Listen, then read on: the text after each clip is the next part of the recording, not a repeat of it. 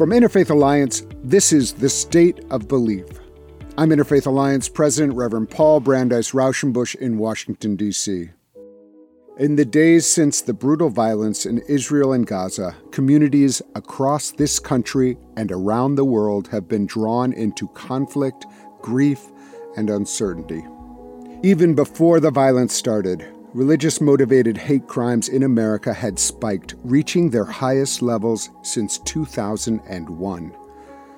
What has happened in the Middle East has contributed to a dramatic rise in anti Semitism and Islamophobia here at home, proliferating on virtual platforms and in communities across the country, including attacks on an Islamic seminary in Boston, Massachusetts, a synagogue in Fresno, California, and increased incidences of bullying and harassment of Muslim and Jewish students. And this week, a six year old boy was stabbed in a hate crime for being Palestinian and Muslim, and he died. I am personally heartbroken, angry, and searching for a way forward. Approaching this on our show is both challenging and necessary. This week, I'll be checking in with three leaders for whom I have tremendous respect. You'll hear from Celene Ibrahim, Jay Michaelson, and Fred Davie. Almost certainly, you will hear things that you agree with and things that disturb you, and I encourage you to let that be okay. This will not be a debate, but rather I am doing what Interfaith Alliance is encouraging us all to do to check in, to listen, to learn, and find ways to be with one another and insist that we will never sanction hate and that we will attempt to forge alliances across differences wherever, whenever, however possible. And now to my first guest. Rabbi Dr. Jay Michaelson is a commentator on CNN and a columnist for Rolling Stone. Jay is a meditation teacher and the author of 10 books, including The Gate of Tears, Sadness, and The Spiritual Path, and is affiliated professor at Chicago Theological Seminary. Jay holds a PhD in Jewish thought from Hebrew University, a JD from Yale Law School, and a non denominational rabbinic ordination. Jay, thank you for being here today. Thanks for having me. So, I just want to start with a very open question um, that you can take wherever you want to take it, which is how are you feeling today? today is better than yesterday, uh, but the day is young. You know, I think um, many folks, American Jews, Palestinians, people from all backgrounds, are in a real grief process right now and you know we've we you and i've worked with grief in our in our lives over the years and it, it comes and goes. I think um the initial shock of the news of the massacres in israel once the details became known the kidnappings the mass graves at a music festival uh, the killing of elderly women and children and babies uh, was incredibly devastating. And for progressives and people have been working for peace in Israel Palestine for decades, it was doubly painful uh, because we knew what was going to come after, which is now has now transpired or begun to transpire. So we knew, uh, even as we were in our raw pain and grief, that there was more pain ahead. Uh, and and sure enough, of course, that's that's unfolded. And so it was complicated you know this is my family. I i only knew one person who was murdered in the attacks and and not very well but i have many friends uh, who were you know huddling in in shelters uh, or who had friends close friends and close family members parents children uh, who were murdered. And um you know that's my first emotional reaction. And that's that's that those it, it really could have been me. I, I went to a music festival at that same location uh, many years ago. And um, you know that pain was there mixed with the concern and dread of what was to come. And then came a third wave of pain which was and i'll speak frankly here what i feel was the total betrayal of uh, Jews and the, deval- the anti-Semitic devaluing of Jewish lives from some segments of the left, including the religious left. I don't want to paint with too broad a brush. I've received a lot of uh, personal statements of support, but more importantly, you know, organizations and people who have been fighting for for peace and justice in Palestine. Have, many have been very supportive, while recognizing, of course, uh, that there was a next level of violence to come, which is now unfolded. However, many voices did not. And I cannot underestimate and understate the rage that I feel, the betrayal, and the hurt uh, for uh, for people in my own community, friends of mine, uh, colleagues, people who I've worked with in the LGBTQ movement in the religious left, uh, for not even pausing while the blood was still running from the blood from the bodies of the victims to justify quote unquote contextualize or in some way even cheer and support uh, these brutal attacks i cannot think of any other example uh, of a group of people when a group of people is massacred in heinous horrifying shocking ways that there's a quick rush to either explain or justify or contextualize that. And there are a lot of reasons for that that might exist. And we can go into that if you want. Uh, but ultimately, it's been a real rude awakening as to how little Jewish lives matter to people who claim to speak for human rights of all kinds. And I want to hasten to add this is not to minimize the deaths on the Palestinian side and the suffering of the Palestinian people. This is not to minimize the suffering of occupation uh, for decades. Uh, and it's not to, of course, in any way justify the horrible violence that has happened, including against innocent Palestinians, even in the United States, and people perceived to be who are Muslim or perceived to be Muslim in the United States. Um, but your question was how I feel, and I and pretty much every other Jewish liberal that I know uh, closely is in a tremendous amount of pain, confusion, and feeling betrayed. Yeah, I, I think it's really important to be able to state that. Um, I have seen that and I have appreciated um, you your presence in the, the, various media formats that you show up in um, and how important it is to, to say that so that people can hear it uh, and be aware. Uh, so I, I think it's really important, especially for those of us who are committed to an interfaith future, a future where all people of all faiths and all religions are valued and respected. Um, to be able to articulate the betrayal that you feel, I think, is really important. And hopefully, people will be able to hear that and understand it. Uh, you said it, I think, very, very clearly. And I guess the you know the next question is like, how have you been processing this for yourself personally? I mean, one of the things I I do want to um, highlight today is your new Substack, which sounds like, hey, look at he's got a new Substack. But I think part of the reason it happened now is that you had something really important to say and you are saying it. And another reason I think it's happening is that you are helping, you are putting yourself out there and relying on all of your um, spiritual training, your religious knowledge, um, your understanding of society to offer some help to people who are also trying to process this. So, can you talk a little bit about the writing you've been doing and how that process has been for you? Sure. Yeah, it's um, one of those unexpected coincidences, if we believe in that. Uh, that you know, I did launch this newsletter about a month ago, um, and it's in a way very similar to what State of Belief has done all these years. You know, bringing together an understanding of religious religion, religious consciousness, spiritual consciousness with progressive politics, and uh, it's called both and because of that. It's it's both the spiritual and the political. So it's familiar territory. Uh, it was never intended, obviously, you know that this would this launch would then coincide with this period.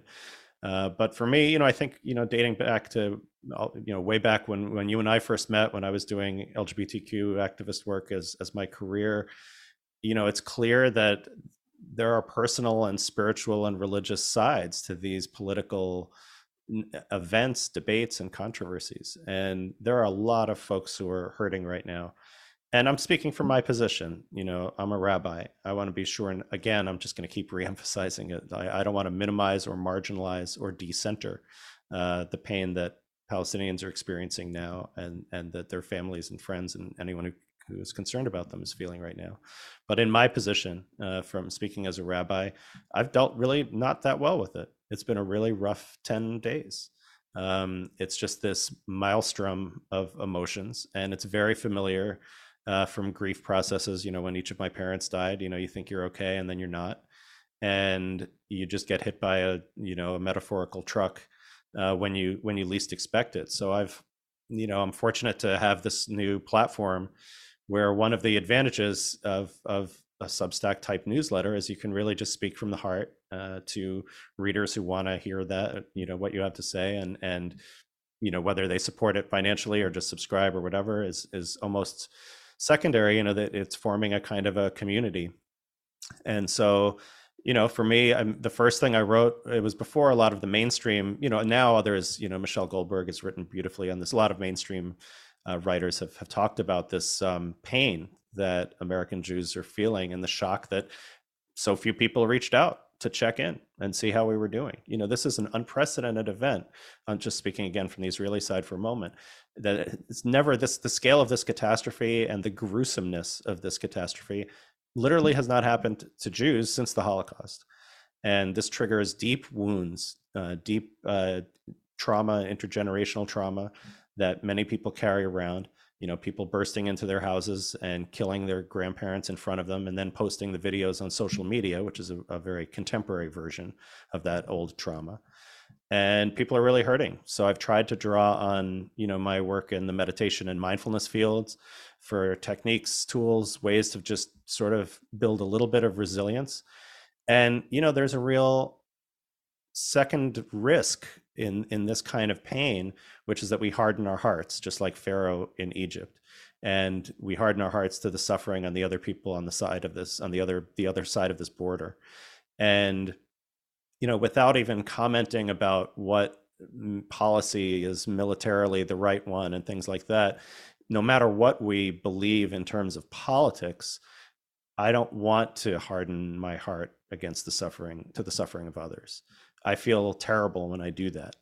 And of course, there are folks on the Jewish side who are doing that, and you know they're coming from pain. I'm not really here to judge that, but for myself, I I want you know my for my whole 30 years of doing this spiritual teaching thing, my dharma has been about being truthful with our emotions and allowing space for them to unfold. And and when that's grief and pain, that's what I want to feel.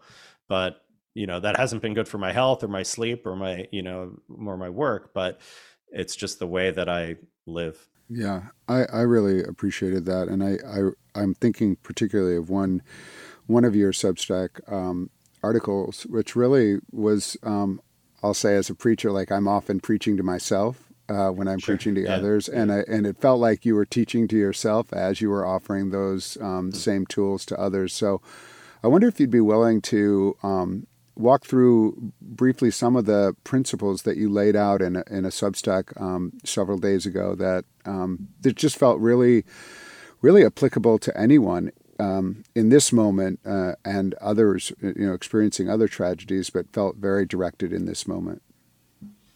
Yeah, I think thanks for for seeing that. That's definitely true. Um, you know, this was me writing for myself a little bit and trying to practice what I preach um, and failing sometimes.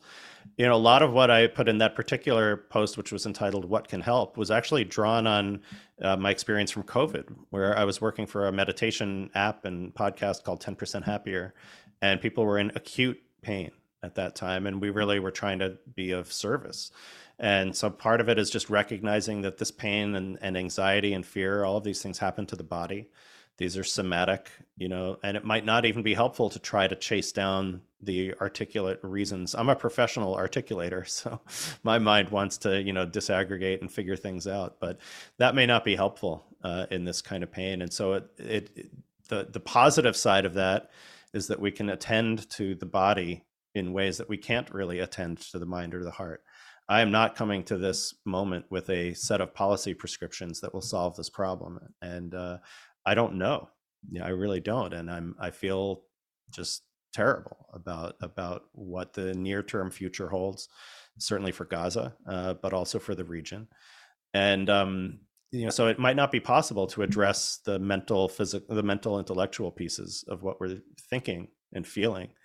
But I can try to do some self care of the body. I can try to make sure to. I'm not actually practicing this very well, but you know, eating and sleeping well, and that's you know that's one tool. And secondly, just some mindfulness is an aid in cutting down on putting in inputs that make things worse. Um, on Sunday, all I did was doom scroll, and I did it kind of consciously. Honestly, this is a week ago. This was Sunday, the uh, eighth. You know, so the the attacks happened on Saturday, but I didn't at least didn't get all the news until sort of Sunday morning. Ironically, I was I was uh, officiating a wedding Saturday night, so it's good that I didn't have all of the details. I had the news, but not the details of it. And I just felt like I you know, I wanted to go down into the abyss, and that's what I did um, for a few hours. You know, Judaism has a wonderful, this wonderful practice of Shiva, which is a seven day period after somebody dies who we're close to, and you don't try to make it better. You just allow the process, allow that grief to unfold. At a certain point, it becomes skillful to you know shift a little bit and so i notice now when there's a desire to kind of rummage more in the painful, horrible news, I can just feel that, you know, with a little bit of attention and mindfulness and really, hopefully, sometimes gently not do that, regulating our news intake. You know, I don't think anyone listening to this is in danger of being too uh, detached from the news. Probably our listeners are people who are very personally involved uh, in one way or another. And so, you know, there's that old saw that religion and journalism uh, afflict the comfortable and comfort the afflicted.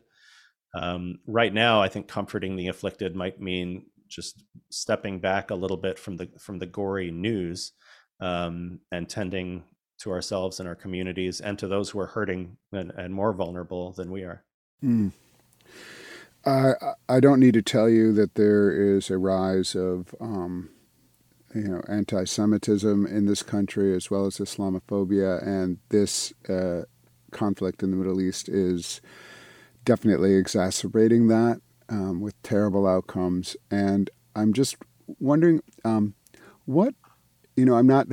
I know you just gave that great uh, thing about not going for solutions, but I, I am wondering: Have you seen anything that you're like, oh, that thank you and that is a relief and it gives me an, a, a glimmer of hope going forward. Have you seen any incidents like that? Anybody saying things that gives you hope, or um, what ways forward are are you imagining, uh, even as you stay in this place of honesty with your with your heart? Well, I'll briefly say something about Israel, uh, which is that the the Israeli public um, is is really furious at the right wing govern, government that allowed this to happen through their negligence. Um, and there is a bit of a I don't know I don't even want to say silver lining, but I think it is true that there is a real sense of um, failure uh, from this government. Which before this happened, you know, I like many others was supportive of you know widespread protests against this right wing government.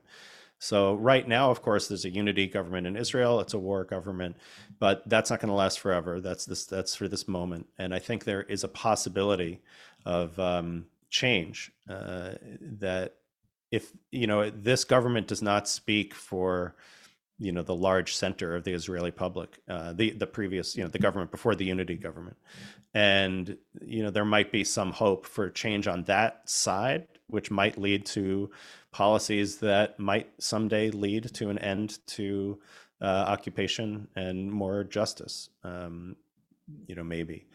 The irony, I think, is that some of the most moving developments outside of Israel really bring Jews and Muslims in particular together because we're both being targeted. You know, so I, I, you know, there's not much one can do after that horrible, like the hate crime in Chicago against a six-year-old boy. You know, I signed a I signed a petition as a rabbi, you know, and I've seen a lot of widespread outpouring of support. There's additional violence happening in Europe right now, targeting Jews, targeting Muslims.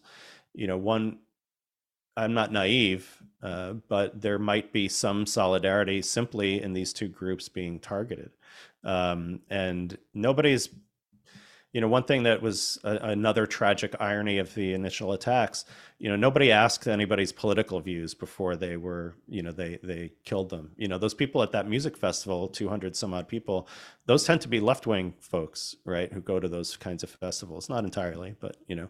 And the person who I knew who was killed was a very dedicated uh, peace activist, you know, really putting his time and his his whole life uh, behind those those those beliefs and likewise outside of Israel, there's not nobody's checking to see what my political views might be before I might get targeted, or same thing if if somebody's uh, perceived Muslim or perceived to be Muslim, and um, where there's hope for me is in is in maybe that shared experience of vulnerability, but I also am aware. Look, I mean, things are going to get worse in Gaza before they get better from a humanitarian point of view and it's it's I, I don't want to put anything on the Muslim community or say like, hey, come and reach out to us while your people are being bombarded and and being forced to leave their homes and you know I have a lot of anger toward Hamas as using people using human beings as human shields but I also am mindful that it is Israel uh, dropping those bombs and and doing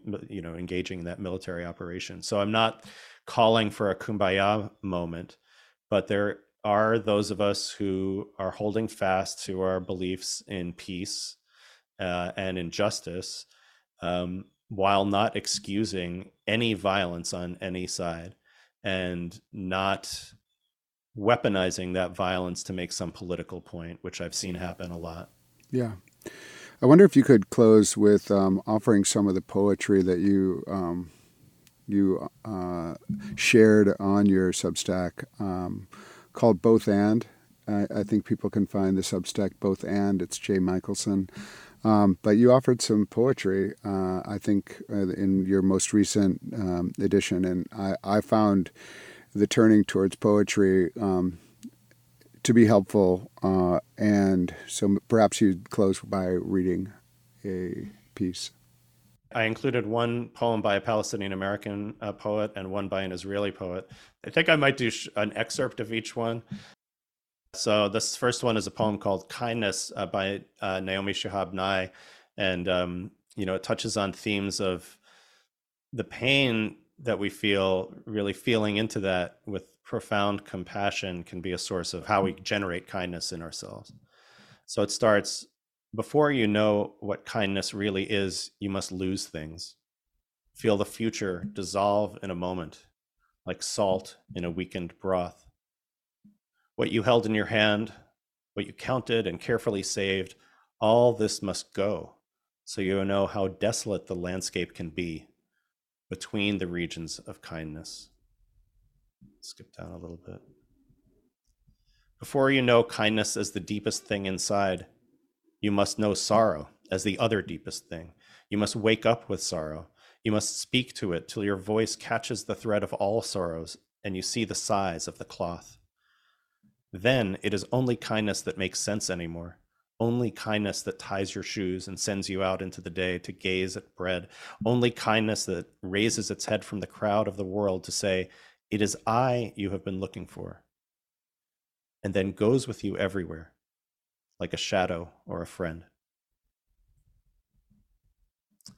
The second poem uh, is by the well-known Israeli poet Yehuda Amichai, uh, and it's titled entitled "Wild Peace."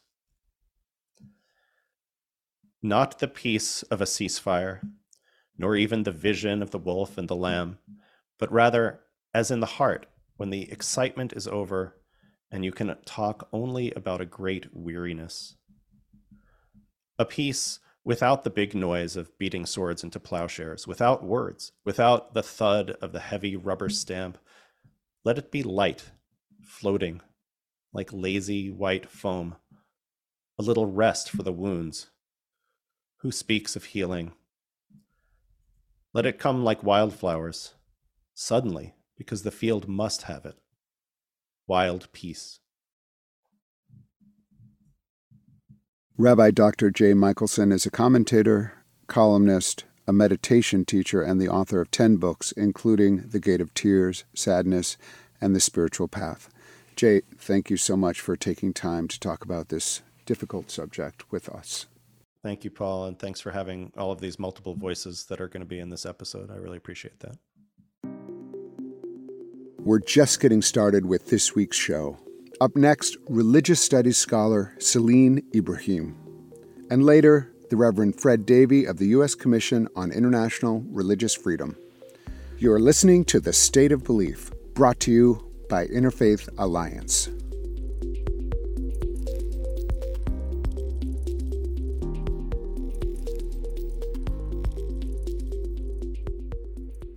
Dr. Celene Ibrahim is a scholar of religious studies with a focus on Islamic intellectual history and applied ethics. Her books include Women and Gender in the Quran and Islam and Monotheism. Having served in counselor and chaplain positions at Harvard and Tufts, Dr. Ibrahim is on the advisory council at the Miller Center for Interreligious Leadership at Hebrew College and affiliate faculty at the Boston Islamic Seminary. Celene, welcome to the State of Belief. Thank you so much, Paul. It's an honor to be here with you as someone who's been a longtime mentor of mine. I just want to start by we have history.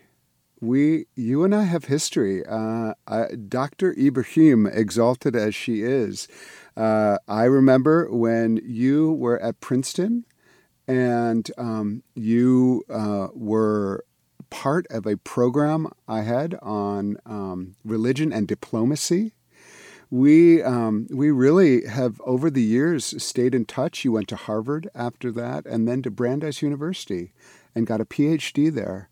And um, you have been a, such an important leader and voice in the interfaith movement, but also within your own tradition. And uh, I'm just thankful for you uh, for being here today, and um, wanted to reach out and just check in, and start with a very essential question of how are you feeling? Uh, how is your heart? Uh, how is your spirit?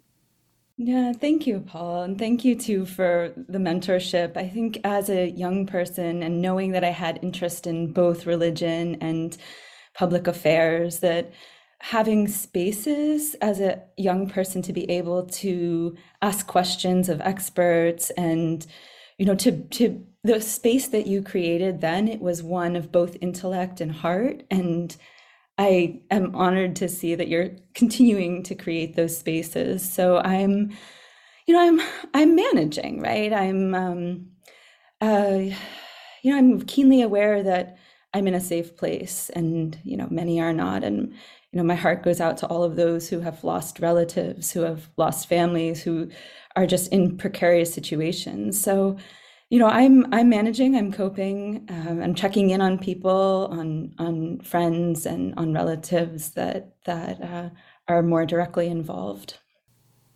And tell me a little bit about how you um, in those check-ins especially within the muslim community what are what is the what is the feeling um, that perhaps you can share with our listeners about how Muslims um, in this country or around the world might be feeling, uh, thinking, although understanding that this is not a monolith, um, there's much diversity there as anywhere. But the people you're talking to, what is what are some of the conversations that you can share?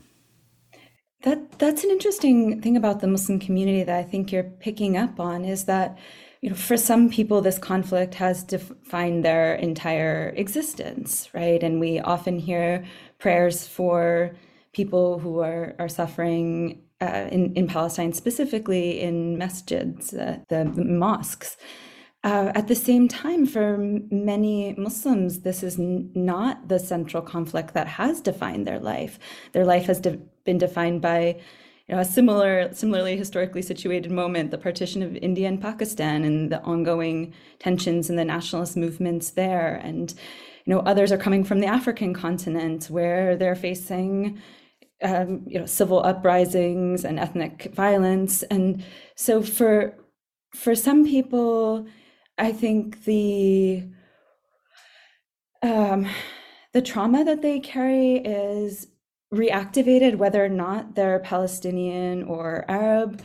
Um, you know, just by this this situation, there's you know a number of Syrians who are wondering when they'll ever come back to their country or you know what will be left when they can Uh, and so I think in in Muslim communities, there's there's just a sense of deep grief and worry over the situation escalating as it seems to be. Uh, I think there's a lot of concern for the situation for the people in Gaza who, uh, you know, are just in, in such a perilous uh, situation right now. Um, you know, there's anger, there's grief, there's disappointment once again that we're in a place to say Islam does not condone terrorism and uh, just you know that hit that track again and again and again. Uh, so yeah, it's it's mixed. Yeah, I don't feel like we can um, have this conversation without acknowledging the murder of a six-year-old boy who um, murdered only because of an identification as Muslim, as Palestinian, um, by his landlord in Chicago.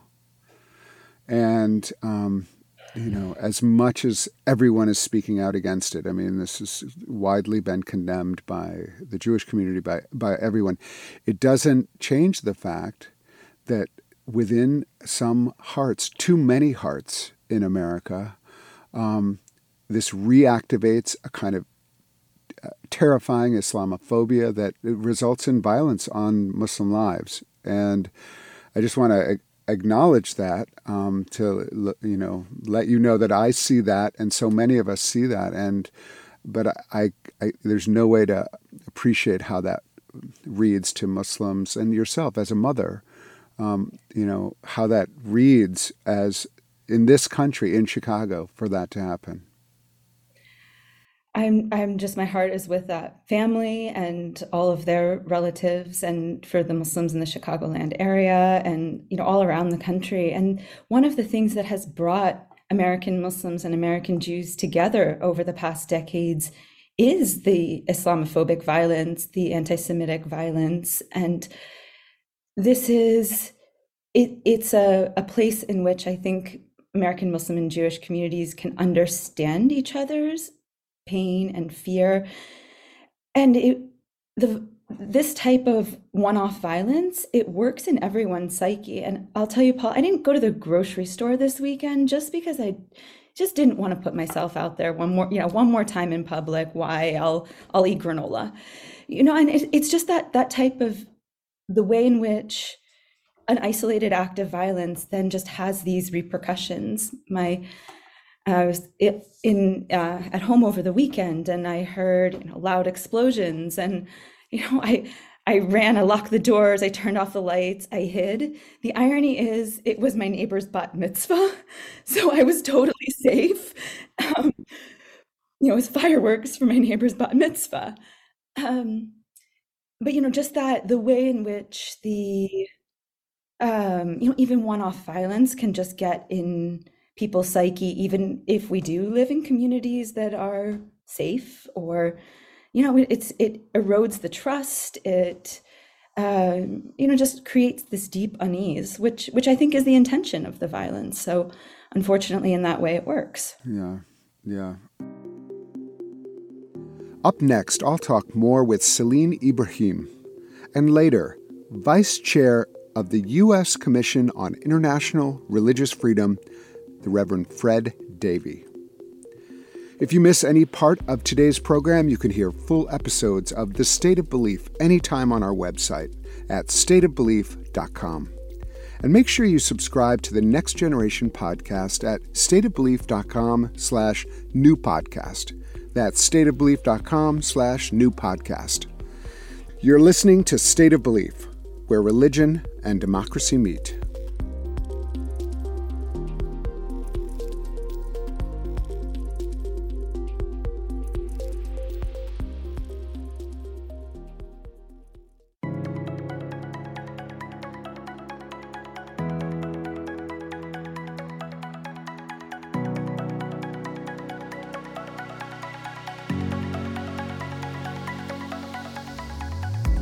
Welcome back to the State of Belief. I'm Interfaith Alliance President Reverend Paul Brandeis Raushenbush in conversation with religious studies scholar Dr. Celene Ibrahim.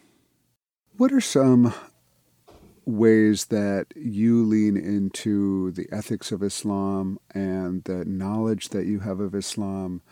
Um, that is in conversation with other traditions, but you know, you, because your work is always in context. I just, you know, um, for those of you who are listening, um, Dr. Ibrahim, her academic work is really unparalleled in looking at women in Islam and Islam and ethics, as well as interreligious um, uh, engagement. Uh, and so, what are what's what's a lesson um, that or lessons or wisdom that you are um, taking from your tradition um, that maybe you can share with all of us so that we can grow in our wisdom?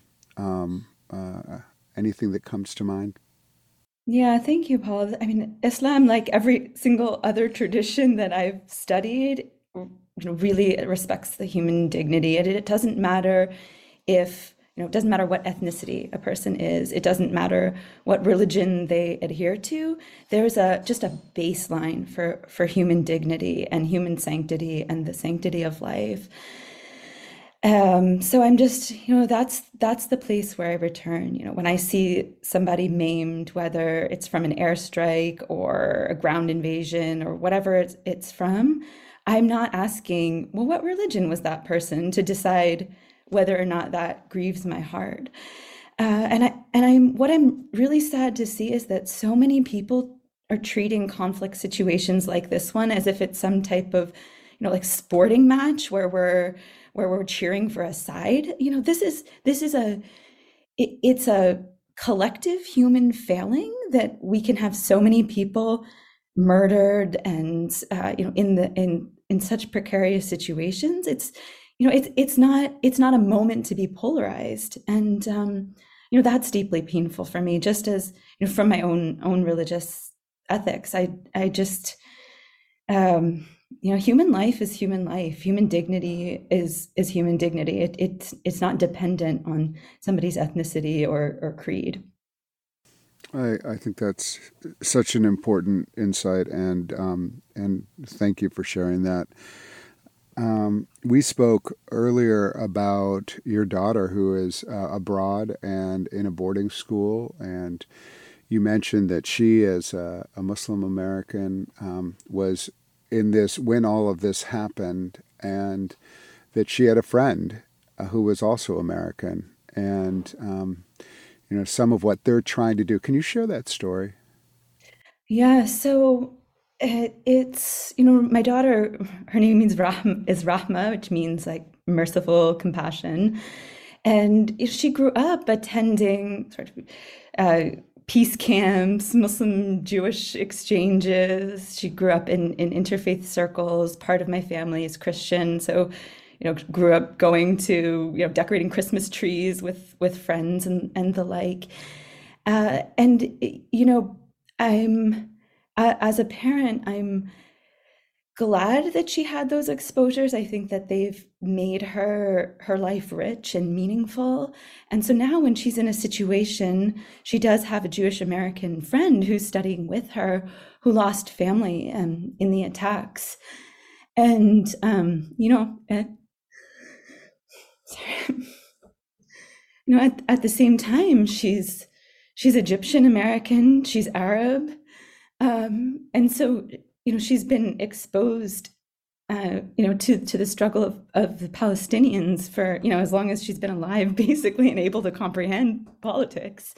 So I, I, I you know it's just a moment and, I, and I'm both you know I'm I'm deeply saddened for you know for her her dear friend but also you know like this is what I wanted for her to be able to be in a position where she can you know hold grief and hold anguish and kind of um, you know still stand proud in her Muslim American identity, proud in her you know Egyptian identity, her Arab identity. Uh, so yeah, it's um, and I wonder, you know, how can we teach more kids to be able to to hold the center to uh, in situations like this because it it takes training, it takes practice. Um, you know, it takes making mistakes, it takes you know safe environments in which to learn that are lower stakes. Uh, and i worry that our in the us we have a, a, a system of just kind of trying to relegate difficult conversations uh, to you know out of our public spaces for for young people and out of, out of the school systems. And i i just regret that that might be causing more ignorance to to eventually resurface at, at the times when we need real wisdom and you know real human connection. Mm, thank you for that. And i think you're absolutely right. It's about training. It's about um, being um, being experiences with people who are different, recognizing difference, being able to articulate difference and, and disagreements, strong disagreements, finding ways to stay in community that are respectful um, and um, and hopeful. And um, I just really appreciate all the ways that you have been doing that with your life and um, and all of your students and all of the the people you have um, influenced in that way. Um, at this point, is there anything that you would like non Muslims to especially hear about ways they can show up? Um, so why don't you say what you what you need right now?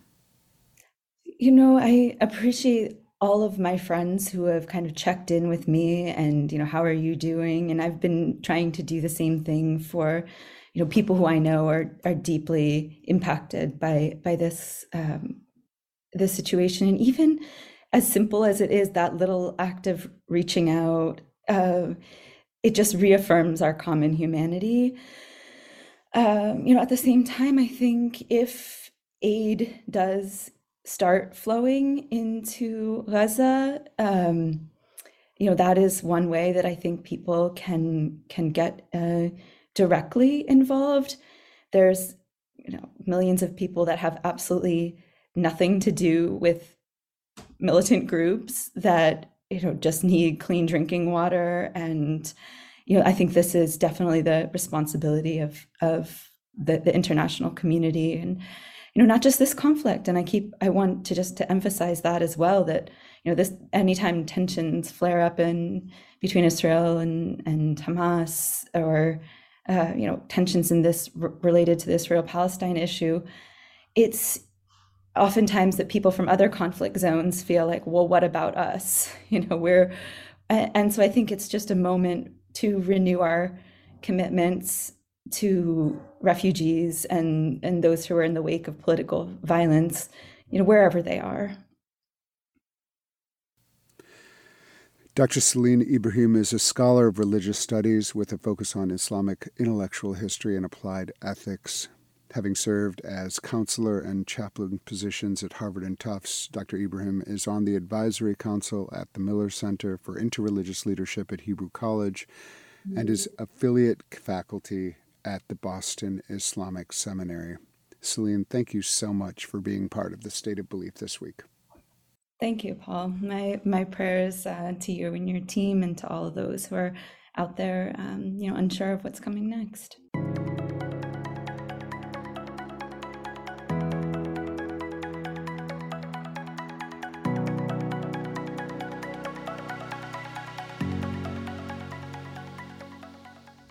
The Reverend Fred Davie is strategic advisor at Union Seminary. He's senior advisor for racial equity at Interfaith America.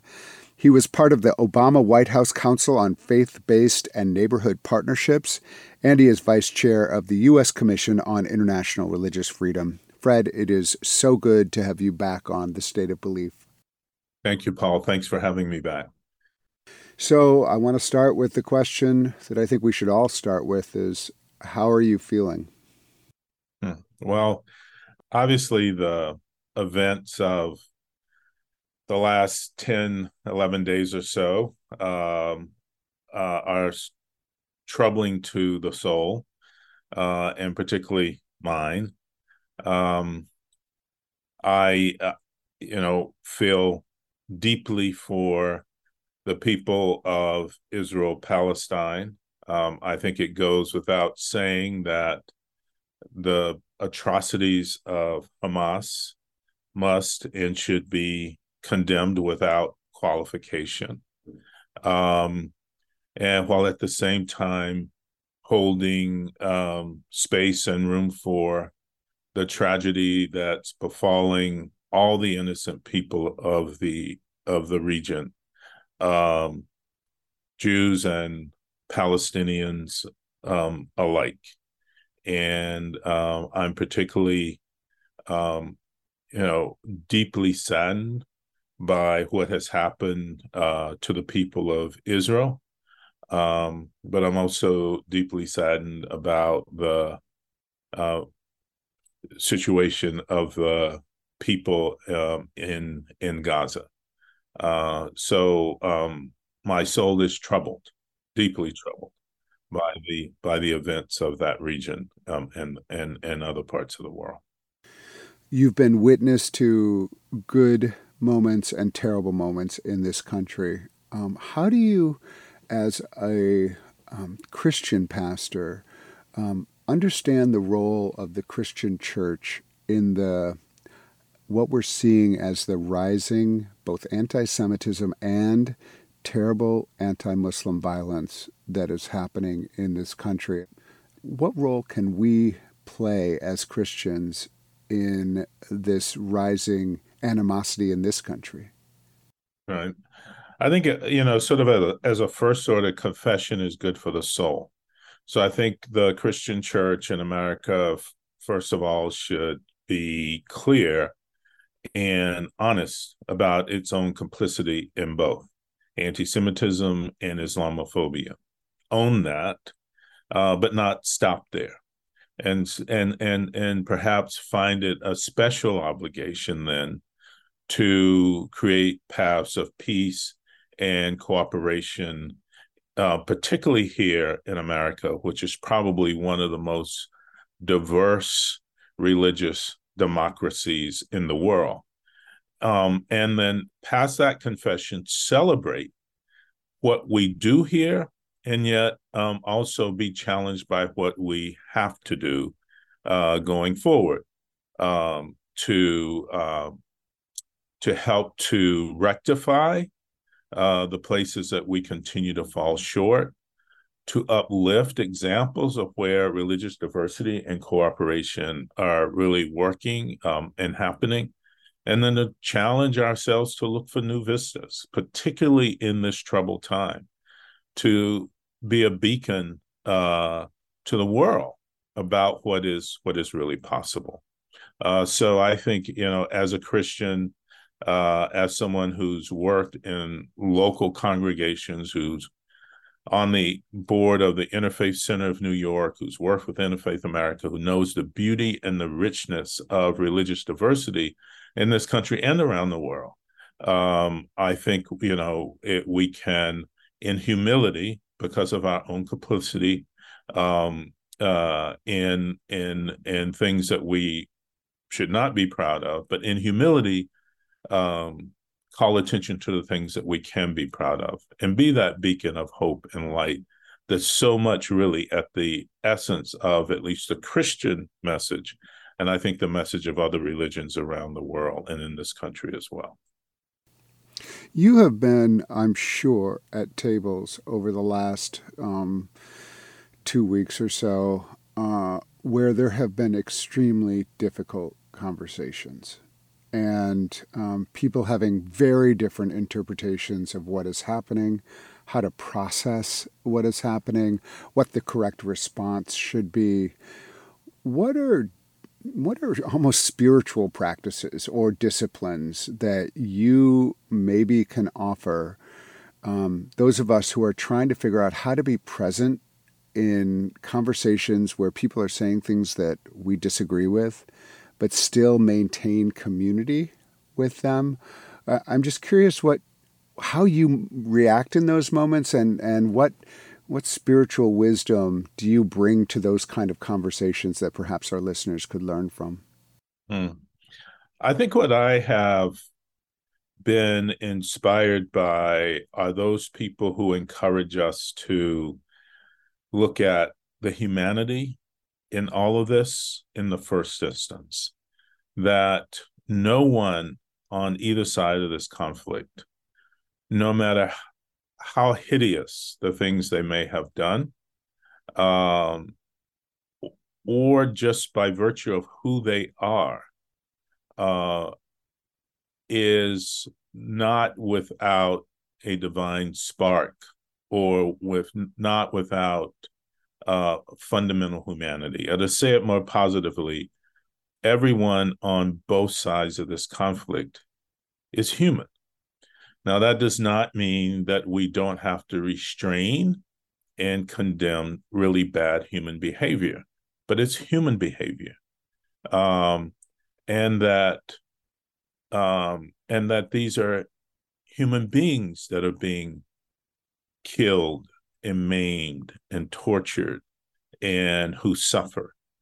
Uh, and in my tradition, human beings made in the image of God, full stop. Um, I think that when we are encouraged by various people around the country to focus on being compassionate, we should hear that and heed that in this situation. I think looking again for ways to cooperate across faith, ethnic, class, um, national boundaries and lines is also um, a good approach uh, to to this. So I try to incorporate those practices in how I respond to this enormous tragedy and other tra- tragedies around the world and other sort of difficulties and conflicts.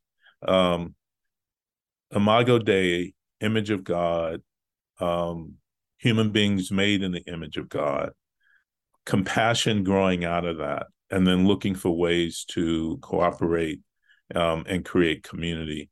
Those are the things that that that tend to guide me here, particularly you know as as I said when my soul is troubled. Mm, thank you so much for that.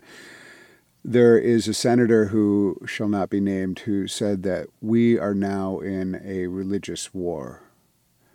And I found that deeply troubling because I don't know how you see, as you said, the image of God in everyone if you begin to use rhetoric such as religious war, which is, you know, by definition, over the thousands of years, is a, kind of a zero sum game. Um, how do you respond to that kind of rhetoric? Um, by saying that it is completely unhelpful and it's unbecoming of um, a U.S. senator or any leader or perhaps any person anywhere. Israel has declared war on Hamas. And I would pray that if there is a war and there is one underway, that it would be strategic and limited. Um, I heard someone say that sometimes war is a necessary evil. It is sometimes necessary. It is always evil. And I tend to resonate with that. So in this case, Israel feels as if it needs to um, wipe out the leadership of Hamas. Um, that's if a war with a limited objective. It's not a religious war. And I don't think it helps for anyone to label this uh, struggle as such. Um, I would encourage, as the president has and others, that um, Israel in its execution of its efforts to eliminate Hamas or the leadership of Hamas would be very, very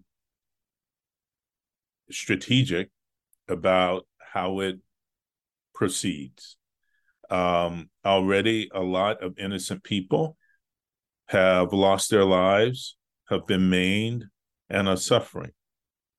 And I think it behooves everybody in this case, if we can't stop that right now, which I wish we could, to work overtime to limit the amount of innocent suffering that happens in this and other situations. Uh, so it's not a religious war. It shouldn't be labeled as such. It's irresponsible for leaders to call it that. Um, and I think if it must be executed, um, then it should be done um, in a very, very limited and strategic way, and that we should have a ceasefire to all of this as soon as possible and work on a constructive approach. I'm a believer in a two state solution for the situation there so that uh, the Palestinians and the Israelis can have a state um, or have states that have safe and secure borders, but allow people to flourish and be the people God has created them to be. Mm. Yeah, I think part of the the distress of the religious war is not only how it's being, you know, perceived o- over there, but how this can seep into the American politic, and um, and we we have seen how that has already, um, you know, that people are already, you know, taking sides, and that violence and death has has uh, come from this terrible moment we're in. Um, what are some glimmers of hope that you have seen over you know this in the rec- in recent days um, conversations that you've also been a part of your in your role at the U.S. Commission on International Religious Freedom you are obviously in contact with so many different religious leaders across the world um, as well as in, in this country are there any conversations that give you hope or and what kind of contours do those conversations have? Right. So um, I am very appreciative of the leadership that um, Rabbi Rick Jacobs of uh, the president of the Union for Reform Judaism is um, is providing uh, in this in this time. Um, we probably don't agree on everything, but I think it, there's not a more compassionate and caring person uh, when it comes to these things uh, in America, if not the world. I traveled with him and a group to Israel last um, August, August uh, 2022, I guess it would have been. We actually were there when there were missiles launched from Gaza, and then Israel responded. Um, and I think he's providing um, uh, good leadership in this time. Rabbi uh, Joshua Stanton, uh, Reverend Jacqui Lewis, and um, a uh, leader in, in Islam uh, were on and have been on the airways, particularly uh, on MSNBC this past Sunday morning, but in other venues as well. I think they they are showing what it means to cooperate across religious lines, to offer uh, examples of how to cooperate and be supportive of one another in this time while you know feeling deeply and passionately about the issues that this conflict conflict generates um, the chair of the U.S. Commission on International Religious Freedom, Rabbi Abraham Cooper, I, as vice chair of that commission, along with uh, Imam Mohamed Magid, we put out a statement uh, encouraging um, the um, the cessation of religious incitement uh, by governments around the world, particularly by governments and non-government entities uh, in uh, the Middle East. Um, so um, I think there are examples out there of um, leadership, of cooperation across uh, faith lines uh, that can serve as um, sort of a light unto our past, if you will, as we as we continue, you know, our journey in this time to find uh, a peaceful situation to uh, this very tragic uh, uh, circumstance and in in um, Israel, Palestine, Gaza. Um, and I think we should we can continue to look to those leaders uh, to provide uh, direction and guidance for us as we work our way through uh, what is really a horrific situation for that region of the world and the world as a whole um, at this moment. The Reverend Fred Davie is Vice Chair of the U.S. Commission on International Religious Freedom and Senior Advisor for Racial Equity at Interfaith America, as well as Senior Advisor at Union Seminary. Fred, thank you so much for taking time to be back with us today. I really appreciate it. Well, thank you, Paul, and thank you for you and the um, Interfaith Alliance for the kind of light that you are shining on this situation and your efforts to provide um, uh, moral clarity and um, and a beacon on how we might get ourselves beyond uh, this to a more peaceful and um, joyous place. So thank you.